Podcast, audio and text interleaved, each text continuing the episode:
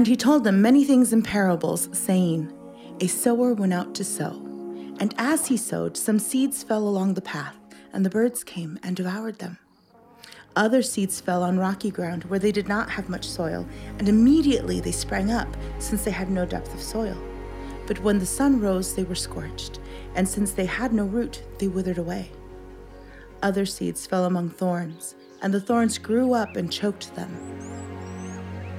Other seeds fell on good soil and produced grain, some a hundredfold, some sixty, some thirty. He who has ears, let him hear.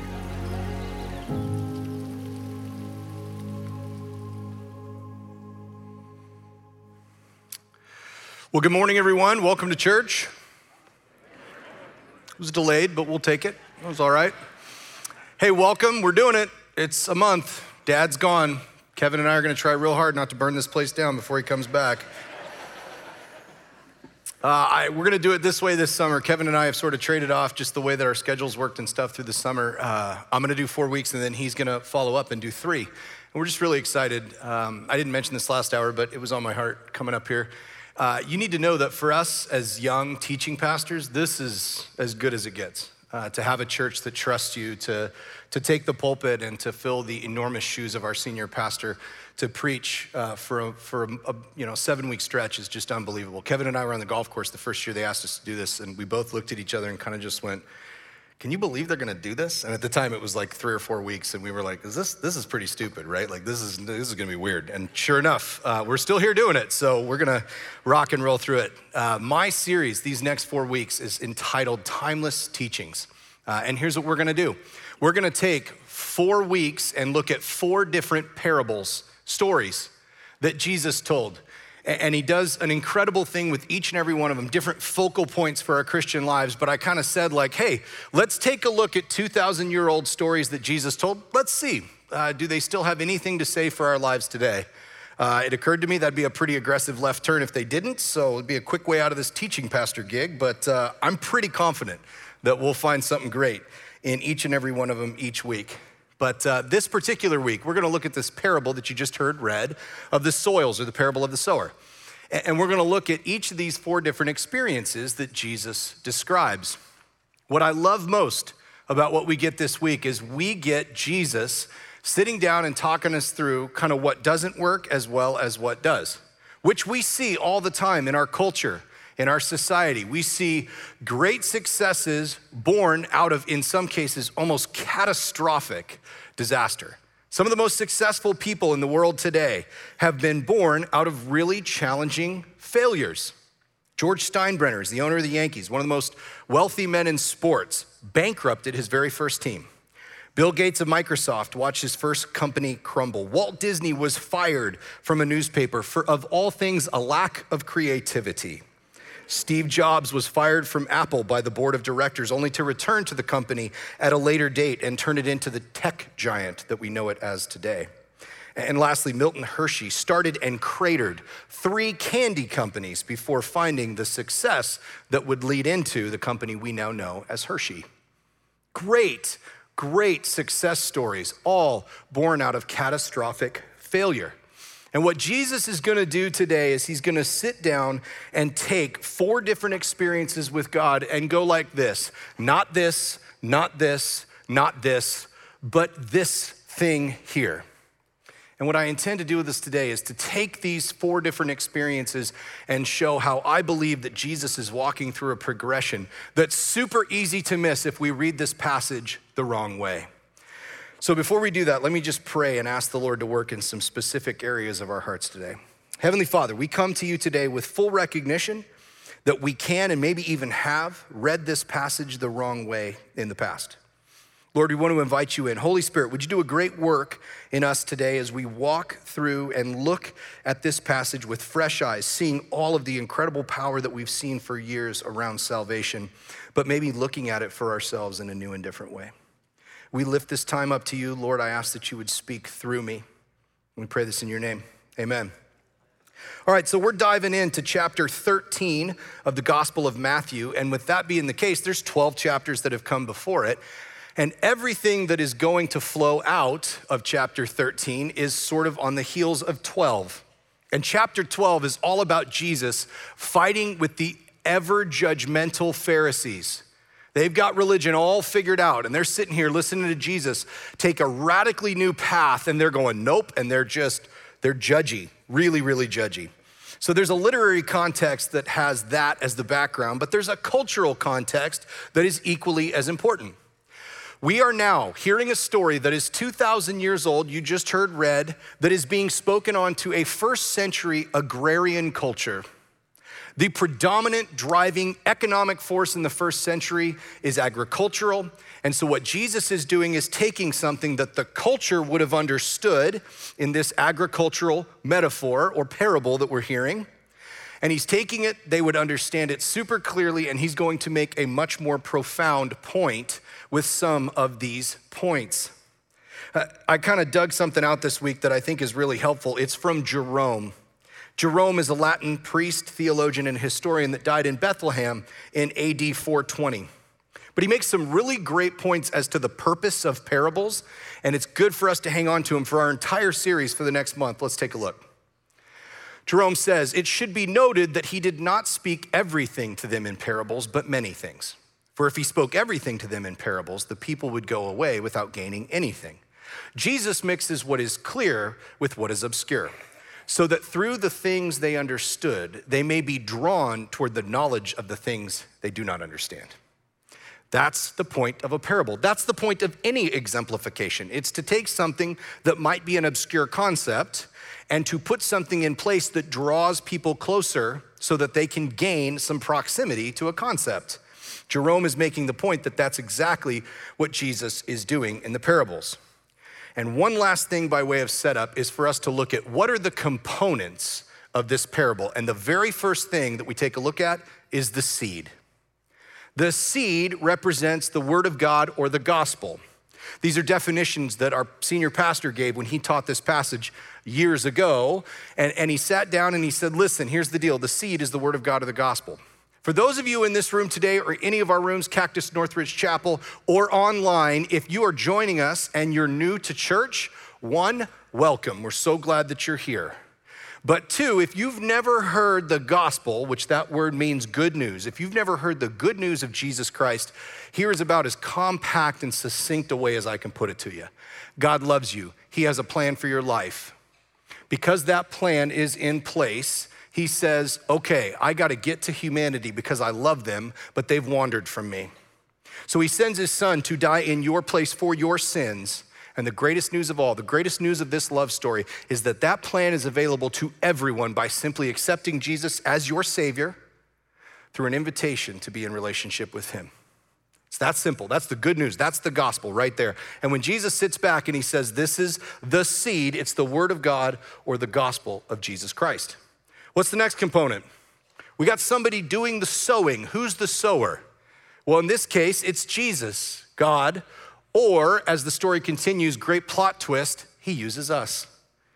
It's the weirdest thing in human history is that Jesus comes back in and he goes, Okay, now that you understand the good news of who I am, I want you to take that good news, go back out and share it with others. Basically, like Jamie has said it in the past, you're just one beggar showing another beggar where to find the bread.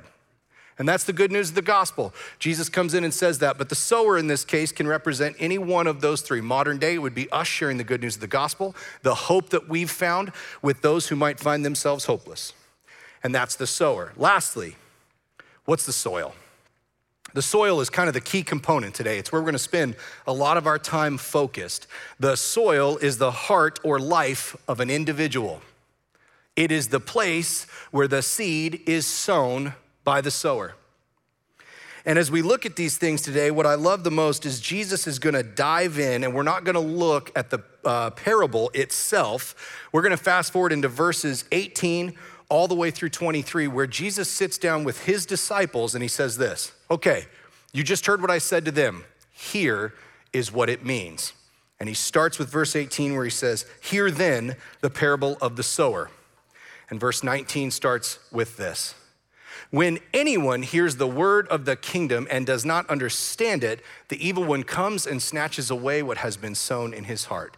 This is what was sown along the path. Okay, path, understand this. The path in this case is a first century path. It's probably hard, compacted dirt, or in some cases, a cobblestone road, and that's what the path would have been. Any of you garden? Where are my green thumbed Christians? Right? One, one person still gardens. That's fantastic. It's great. But here's what happens Are you gonna go out and sow on the hard, compacted path that leads out to your garden? Or are you going to look for the rich soil? Duh. This is saying that hard, compacted soil, imagine throwing a seed on it and going, well, that'll probably turn out to be a tomato plant at some point. You go, no, there's no chance. It doesn't have anything that can get down into the soil to penetrate and to really take root. Jesus is making the example here in this verse saying that that person, that is the one who hears and does not understand it. And the evil one comes. Satan comes and says, not a chance. He is here to steal, to kill, and to destroy. So he snatches that gospel message away. Here's what's hard in our culture today. Okay? We hear this for those of us who are more compassionate, more merciful. We hear this and we go, let me get this straight.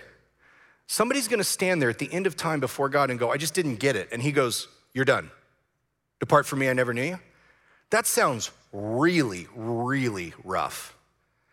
Here's what I want you to understand about this soil it talks about the understanding after the hearing. And I, I want to throw this over this whole message, okay?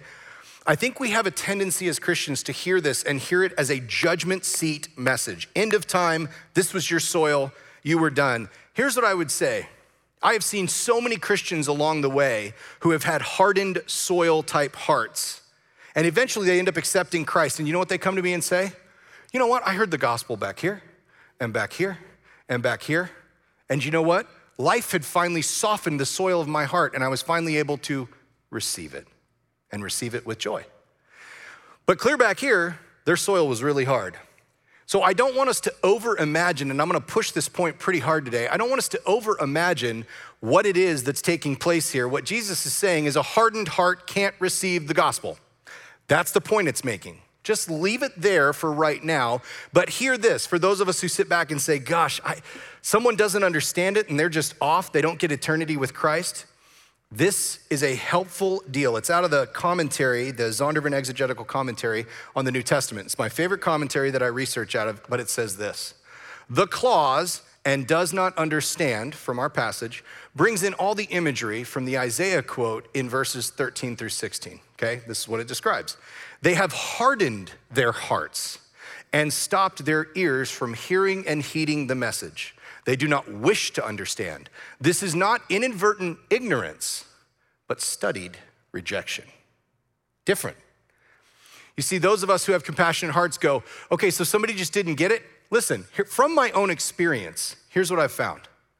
People who have inadvertent ignorance typically respond to the gospel with curiosity. The, the ignorant, the ones who've never heard it before, it, it, that's a harsh word, but what it simply means is, oh, this is new to me. And, and guess what? Our post Christian culture is producing more and more people who didn't grow up around church and are inadvertently ignorant to the gospel. And when their plan for life doesn't work out, do you know what happens next? Somebody like you or me ends up at a lunch or a coffee with them and goes, This is how I'm living my life. And they go, Wait a minute, tell me about that again. They're curious to the gospel. What this passage is describing is a studied rejection, a hardened heart that says, I don't want to understand that. Matter of fact, I want nothing to do with that gospel message. I've got a plan for my life and I don't need any help with anybody else's plan. That is the hardened soil. The way I describe it at times, I use the example of imagine a party. And at that party, there's an invitation. We're gonna cut cake at seven o'clock. On the back of the invitations, the directions to the party. 650 comes to the party that's being thrown, and the friend isn't there yet. So what happens? Somebody picks up the phone and says, Hey, are you on your way to the party? Like, we're all here. Where are you? And they go, Oh, yeah, I wanna come to the party. Okay, well, what's going on? Oh, I just can't find it. Well, why not? The directions are on the back of the invitation. I didn't like those directions. I wanted to get to the party my own way. Well, but there's, there's kind of one way to the party. You know, we live back in this area where there's one road that gets you there. Yeah, I'm gonna take a different road and I'm still gonna get to the party. When people look at me and they say, I think you can get to God through any path you want, I go, that's fine. That's fine. I, I don't have any argument with that. But I'll say this if you wanna get to the God of the Bible, there's only one way. There's a difference. If you want to get to an obscure secular God concept, that's fine. But the God of the Bible says this if you want to have a relationship with the Father, you got to know the Son. And he says, there it is only, how do you come to the Father? Through the Son. There is one road. He is the way and the truth and the life. That is what the Bible says. The invitation is super clear, best news in the world. It is available to everyone. But if you don't like the directions and you want to get there your own way, the God of the Bible says, I'm so sorry. There is one way. Nobody gets to the Father except through me, says Jesus. And some people sit back, harden their heart, and say, I don't want to do that that way. And that's fine. I've been in my own life at some times where I go, my plan's working just fine. I say a lot of times, people are like, millennials are leaving the church in droves. Show me an 18 to 27 year old who doesn't think they've got the world by the tail. Okay? That's not generationally specific. Every generation has done that. But that's the reality of this soil. Now, here's the bad news that's the easy one. The next two soils are real, real hard. Let's take a look at verse 20. Verse 20 says this 20 through 21 As for what was sown on the rocky ground, this is the one who hears the word and immediately receives it with joy. Yet he has no root in himself, but endures for a while, and when the tribulation or persecution arises on account of the word, immediately he falls away. Boy, this soil's different. It's not hard. The seed doesn't just sit on top. This soil receives it and receives it with joy. What is every mind in this room, online, or in one of our rooms thinking right now? Rustin, this church pays you. You went to seminary. You are here today to tell us whether or not this person is saved. Can I lob a question back at you? Why do you want to know if this person is saved? Why is that the first question that comes to all of our minds? Why is that the first question that came to my mind when I started researching this passage and thinking about it this week? Why do we want to know if they're saved? I want to ask you one more question, because here's the deal. I think salvation is the most important thing that any human being will wrestle with on their time here on earth. And I'll go as far as to say, I think salvation is absolutely the point of this passage, but I want to ask one more question Whose salvation is it worried about? Is it worried about ours or theirs? Is it worried about your salvation or is it worried about their salvation? Is it worried about mine or the rest of the world's? Because I can sit here today, and this is what I want to submit to you. I can make a strong biblical argument that this person is saved I can make a strong biblical argument that they are not. And the reason I think that ambiguity exists is because I don't think that's the point of this passage. I don't think Jesus is showing up today, and I'm gonna give you a good reason why to tell us here's a metric for you to go out and judge the world by. Here's the biblical case for this person being saved. This soil had a seed, it was the gospel. It says it received said gospel, and it didn't just receive it, it received it with joy. So, for those of us who sit back and say, all you need to do to be saved is just receive the gospel, you got that. For those of you that go a step further and say, until I see fruit, I don't believe this person is saved, I will say, what are the fruits of the Spirit? Peace, love, joy, patience. Not only did the gospel get received, it produced a fruit of joy in this person's life. I'll go even further if you want to nerd out with me. I can walk you through how the Greek language makes an incredible case with the word for received in this passage through Matthew and Mark being this agricultural word for received. But I'll tell you, Luke goes a step further. He doesn't just use the agricultural word, which he does use for the entire passage, but when Luke gets to this passage, he switches from that word to dechomai, which is a personal receiving of something, to say that this person didn't just receive it, this soil didn't just receive it, but received it personally. And one last place where I'd go, hey, let me nudge you a little bit. What about Peter? Didn't Peter fall away? And fall away in this exact same way where the world came pressing in on account of the word Christ and said, Hey, wait a minute, aren't you with him? I don't know him, I don't know him, I don't know him. Rooster crows. Was Peter not saved? Was Peter not restored? You see, I can make a great biblical case that this soil is ser- saved. You know what else I can do? I can tell you right now. It says that he fell away, and it meant what it said. So, which interpretation's right? Is he saved or is he not saved? What I want you to, to look at today, because great pastors, great theologians have made arguments on both sides of this case, but I really see this as a question of what is Jesus really trying to communicate because it's being left with a decent level of ambiguity here regardless of how staunchly you might decide, I want to ask the question why is it that we want to know this? Because really, there's only three camps. You either want to know this, one, because you are sitting back today in this room or somewhere online, and, and you're going like this Hey, Russ, real quick, is soil number two an option?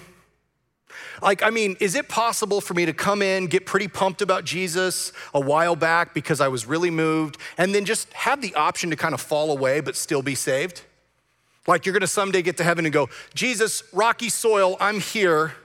Uh, I know you're giving out houses. I'm kind of a minimalist. Mine can be real small.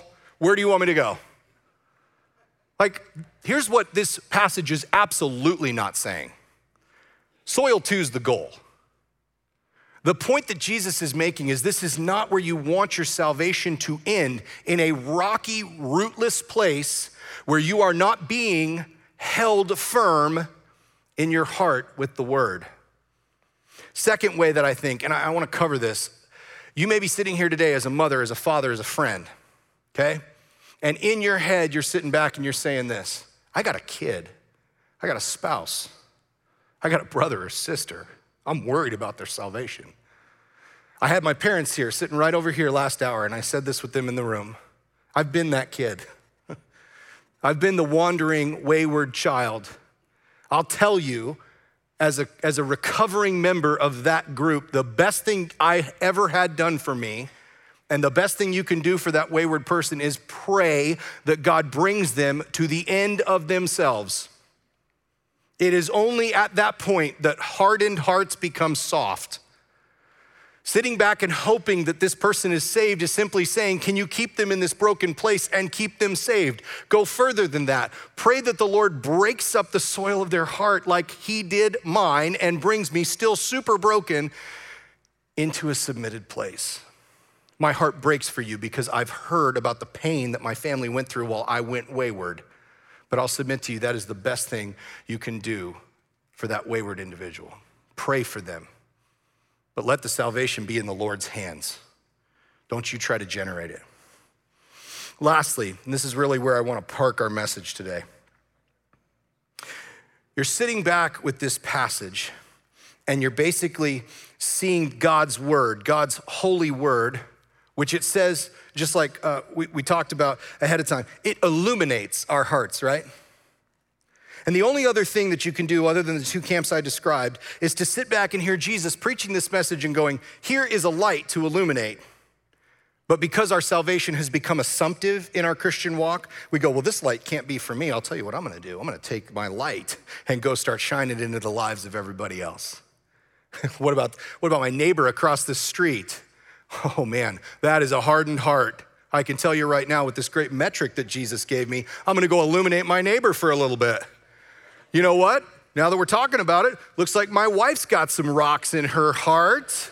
She's the worst. Oh, and lastly, look at this. My, what about my brother in law? Boy, he's got thorns all over his life. The light is meant to illuminate the human heart. Where do you think I'm going with this, church? You might have your Bible pointing the wrong way. You see, what I'd submit to you today is that what Jesus is doing here is giving us a command, and I intend to make a strong case that the light is not meant to go in judgment of anyone else's salvation except your own. Who judges salvation? Say Jesus. Jesus. That was lame, but we're gonna run with it. Sounds like you guys need some convincing, maybe a Bible verse or two. I'm glad you asked. I seem to have a few. Acts 10:42, what's it say? And he commanded us to preach to the people. What's our job? To preach to the people. What's his job? We're going to testify that he uh, that he is the appointed one by God. What's his job? To judge of the living and the dead. We preach good news. he judges salvation. John 5 22, for the Father judges no one. Not even the Father is supposed to judge. Why? But he has given all judgment to the Son. Five verses later, and he gave him authority to execute judgment because he is the Son of Man. Only the Son of Man judges salvation. That is it. So, with that in place, how does, how does Jesus talk to us about judging? Hey, guys, let's take a look at judgment. Does he say, you know what? I'm pretty good at it, but why don't you guys give it a spin? Let's take a look. James 4:12. There is only one lawgiver and judge, he who is able to save and to destroy. But who are you to judge your neighbor? That seems fairly clear. James 5:9. Do not grumble against one another, brothers, so that you may not be judged. Behold, the judge is standing at the door. And lastly, let's see if it steps up a notch here. Matthew 7 2. For with the judgment that you pronounce, you will be judged, and with the measure you use, will be measured to you. Jesus is the only one who will ever judge salvation. And he says, Don't, don't. Matter of fact, let me add a consequence. If you want to be judged harshly in eternity someday, harshly judge the world. So let me run this logic through. Jesus sits back in his holy word and says, Only I will judge salvation. Only I will judge salvation. I am the Son of Man, appointed to execute judgment. You shouldn't judge, you shouldn't judge, you shouldn't judge. But just in case, let me tell you a quick parable and give you a metric about how to go judge other people's salvation. That is completely antithetical to everything Jesus says. Matter of fact, just after Matthew 7 2 comes what? Take the log out of your own eye before you look at the speck in somebody else's. This passage is being preached to tell us what our own salvation should look like, not what the world's should. We have to be willing to take God's holy word, the scalpel of the word, and lay it sometimes painfully to our own heart. Because what Jesus is doing here is sitting back and giving us something that I think we miss all the time. Maybe, just maybe, we should do this. We should look at the fact that this passage wasn't meant to be a light that we shine into the world to reveal their lostness, but a light that was meant to be turned inward to reveal our own. Do you get that, church? You see, for so many of us, we're saved, but we're still lost. You hear that? Your salvation is secure. You're saved, but we're still lost. What Jesus is doing here, and I'm gonna walk this all the way out with you before we get out of here today, is he's sitting down and saying, First and foremost, I know the human heart. You guys are in love with ver- horizontal things and not vertical things. And what I need you to know is you need the gospel, but don't stop there. don't just get the gospel. Turn my word inward and go looking for rocks. Let that light shine into your own heart and let it start looking for rocks, which, by the way, is a painful process. He doesn't just stop there, he moves on. Let's look at verse 22. Matthew 3, 13, 22. As for what was sown among the thorns, this is the one who hears the word, but the cares of the world and the deceitfulness of riches choke the word and it proves unfruitful. We got another plant. We got something coming up, but it's getting choked out because the riches, the anxieties, all the cares of the world are taking over. Do you know what soils two and three have in common? They're real worried about the world.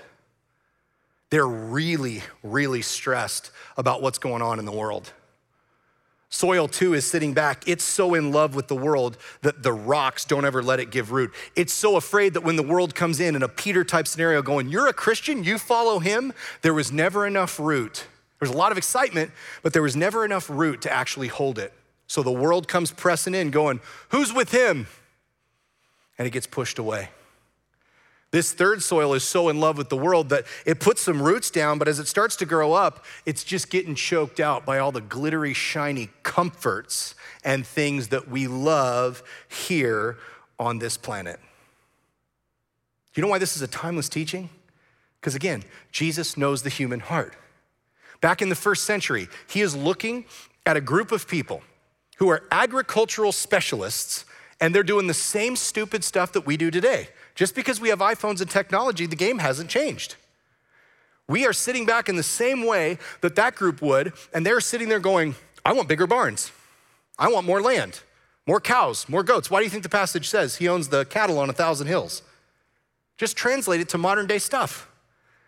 The human heart is always looking horizontally. It either wants the world to like it or it wants all the world's stuff. But Jesus is saying, don't stop at the gospel, shine it inward, go after rocks, go after thorns. I think one of the challenges for all of us here as we look at this is that it's really tough for us to miss how in love we are with the world. It's tough for us to get out of that lane. I, I would say we, we live in a, like we, we've all talked, hey, Fourth of July, we celebrate religious freedoms, we celebrate all of our freedoms here.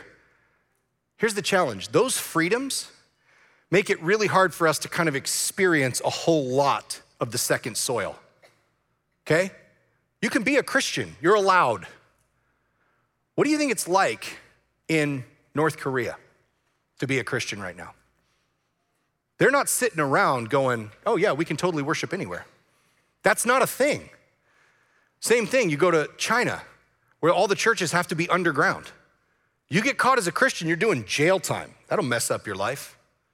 We're not having to really worry about that a whole lot. That may get messed up as we walk down the road a little bit more. But I would say soil three is really tough for us as Americans. We really feel it in a big, big way because the challenge that we have is that those thorns come in and they start telling us, boy, we love our comforts, don't we? We, we love the world so much. And here's what I want to submit to you today what you love will define you, and what defines you, you will love. It's true for all of us. If we love the comforts of this world, we will start to do, define ourselves with how comfortable we can become. I do it all the time, and the Lord is constantly shining inward. Guys, you think it's hard to hear this stuff? You should try to preach it. You got to apply it to your own life first. You ask my wife. I've spent this whole week sitting here going, I am rocky and thorny.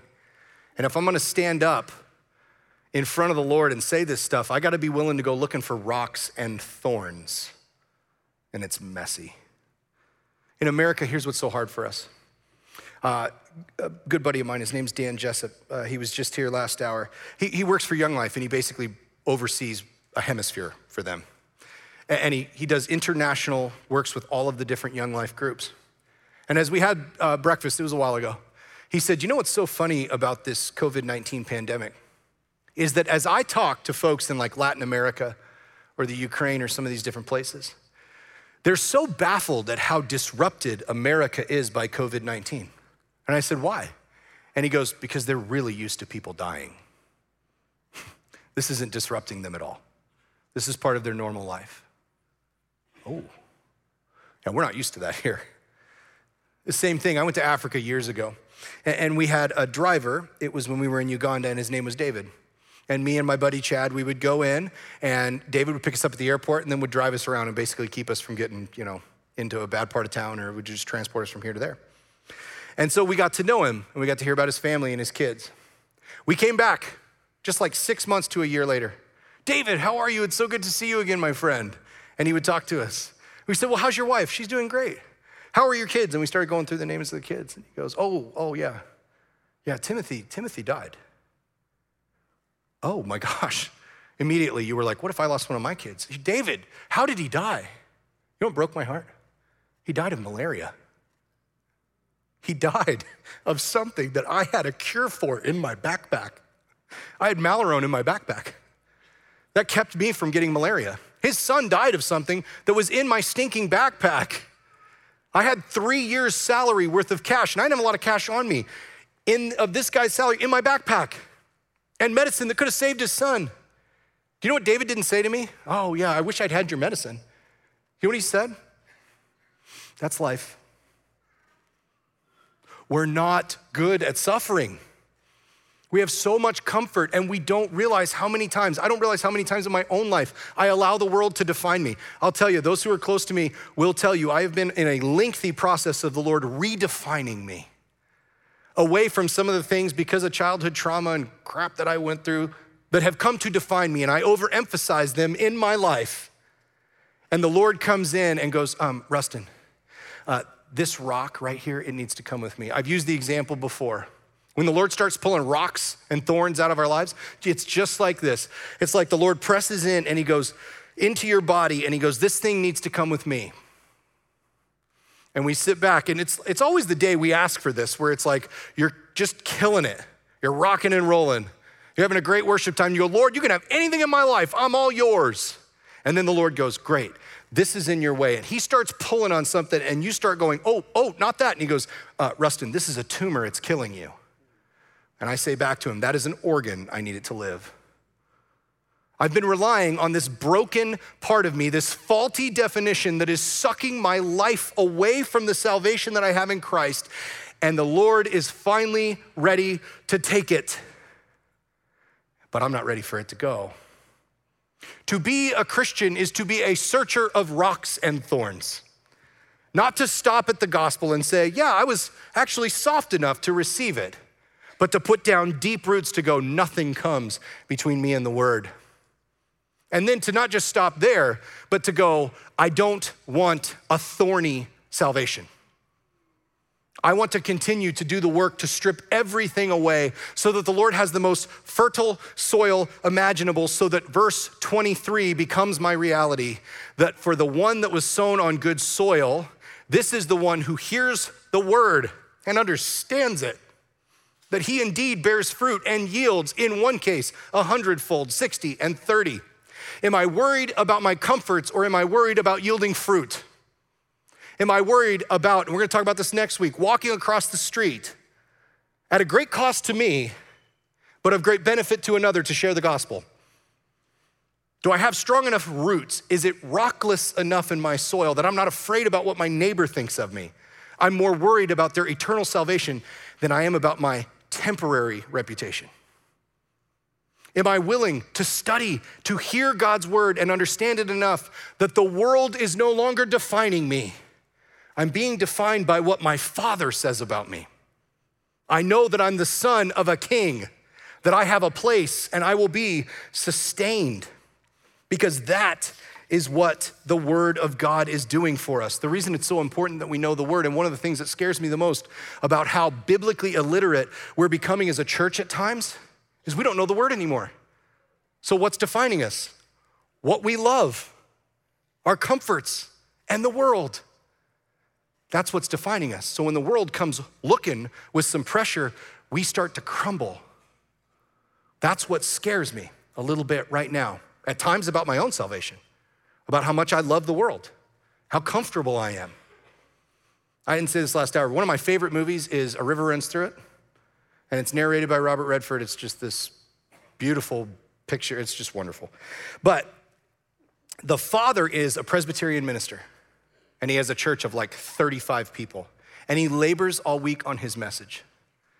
And Brad Pitt's one of the sons, and they both sit there and they fly fish, and it's this beautiful artistic picture of everything. It's got some rough parts in it, but it's just a wonderful picture. And you know what I think about every time I see that movie? I, I get, to, I get to pastor here in Scottsdale. it's real comfortable. I ask myself every time I see that movie, Rustin, if that's all it was, would you still do it? If the stage was small and the hymns were just written up on the wall. Would you still do it?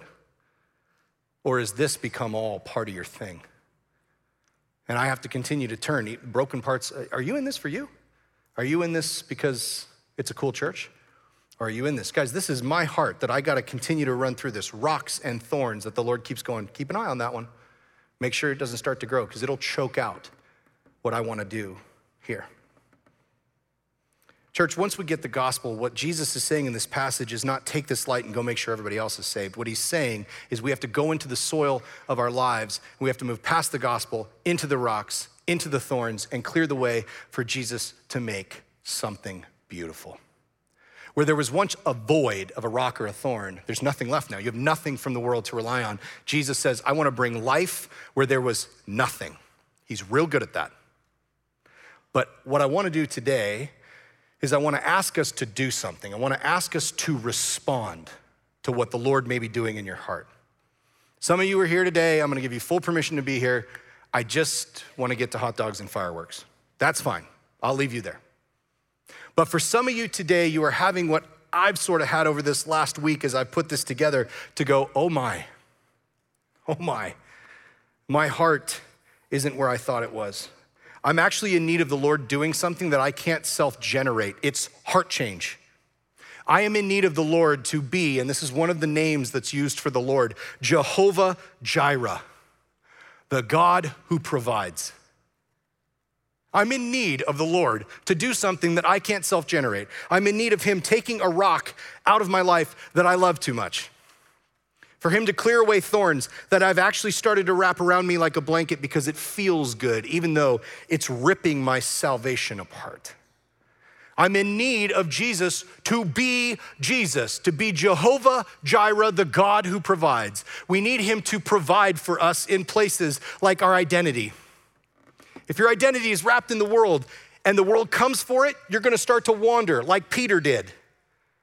I need to be identified by the God who provides identities. I need to be defined.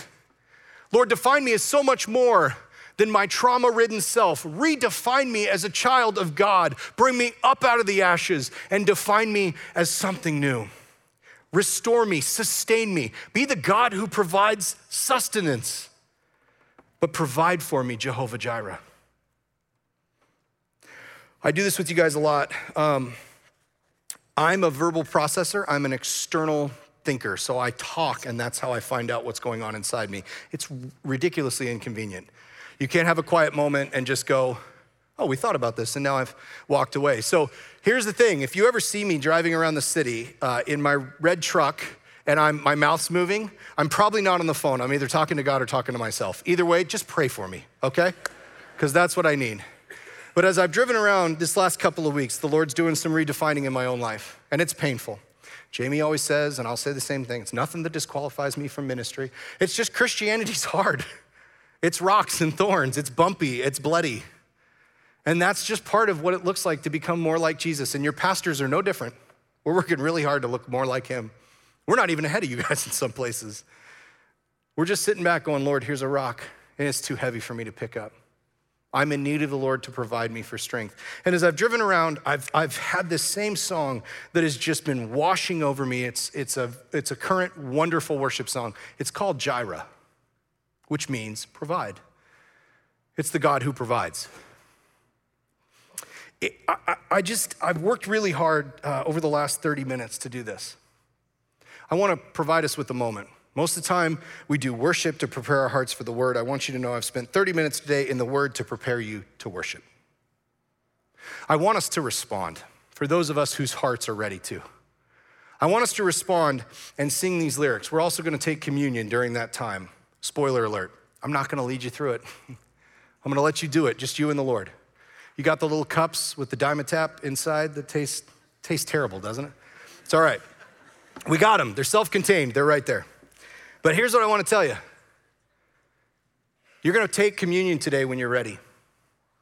Someday it's just going to be you and the Lord. There's not, I'm not going to show up with any of you and be like, hey, how's it going? Uh, this is Ed, super nice guy, tithes really well, really loved you. How do you feel about him? It's just going to be you and Jesus standing there. And I just want you to have that moment today. But I want us to respond in song out of hearts that are broken in a new way, and we see a need for Jesus. And here's the lyrics that we're gonna sing today says, I'll never be more loved than I am right now. You're always holding me up, and there's nothing you will do to let me down. It doesn't take a trophy to make you proud. I'll never be more loved than I am right now. I'm going through a storm but I won't go down. I hear your voice carried in the rhythm of the wind to call me out. You would cross an ocean so I wouldn't drown. You'll never be more loved than you are right now. You are Jireh. You are enough. Jireh, you are enough. I will be content in every circumstance. You are Jireh. You are enough. Church, for those of us whose journeys are painful, for those of us who are willing to start actually digging in to a rocky, thorny Christianity, these words have been a salve over me in the last couple of weeks, couple of months, couple of years. It has been a place where the Lord has come in and gone, I know it's hard, but this is what's true. And the truth has become a, a foundation that even though at times, guys, I throw radical spiritual tantrums, My wife will tell you, she'll come back to the bathroom and she's like, hey, how you doing? And I'm like, oh, and she's like, ooh, you were fine like 10 minutes ago. And I'm like, well, I'm not fine anymore, you know? And that's just what I do with the Lord. And I wish it was different, but it's who I am. And it's in times like these where songs that I just long to teach you, to allow our worship leaders to lead you through, they come through and they start to redefine me. They redefine because I can look to a God who says he'll provide and then sit back. And even though his timing is never as fast as I want it to be, I can sit back and say, I will be content in every circumstance because you are enough. So as we move into this time, let me pray for us. Heavenly Father, today is one of those times where we sit back and we just simply say, We are in need of you. We need you to be Jireh, the one who is enough.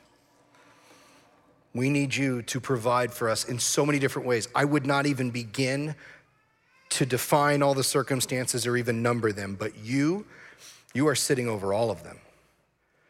You are more than those of us who have lost. You are those of us, uh, you are over all of that that has been sick, that has been worn out, that has been traumatized or abused. You are the God who is above all those things, which means you can sustain, provide, identify, you can bring us through the darkest of seasons because that's who you are. And for those who are sitting back today in this room or online saying, I have never been provided for by this God, your prayer is simple today. If you're the hardened soil and you're going, that is totally me, I have actively rejected and resisted this seed since I've heard it from the beginning of time and I don't want it, but today I do. Our invitation of this church is to ask you just simply this is your prayer today Jesus Christ, I come to you and I recognize the hardness of my heart. That changes today. I am a sinner in need of a Savior. I don't want my plan anymore, but I want yours. I receive your gospel as truth for my life, and I don't just need you as a Savior, I need you as my Lord to help me work the rocks and the thorns out of my life from this day forward. That is your prayer today. For the rest of us who have softened our hearts, but we are now searching for rocks and thorns. Lord, we come to you in recognition of how painful this process is. We thank you for your grace as you sit back and lovingly walk at our pace for this, which is crazy to us, that you love us enough to leave us broken in places where we can't handle the restoration yet. Jesus, we give ourselves into your hands during this time of passionate response. We recognize that it is you and you alone that we take communion for, that it is your body broken, it is your blood shed, and we will do this in remembrance of you. Amen.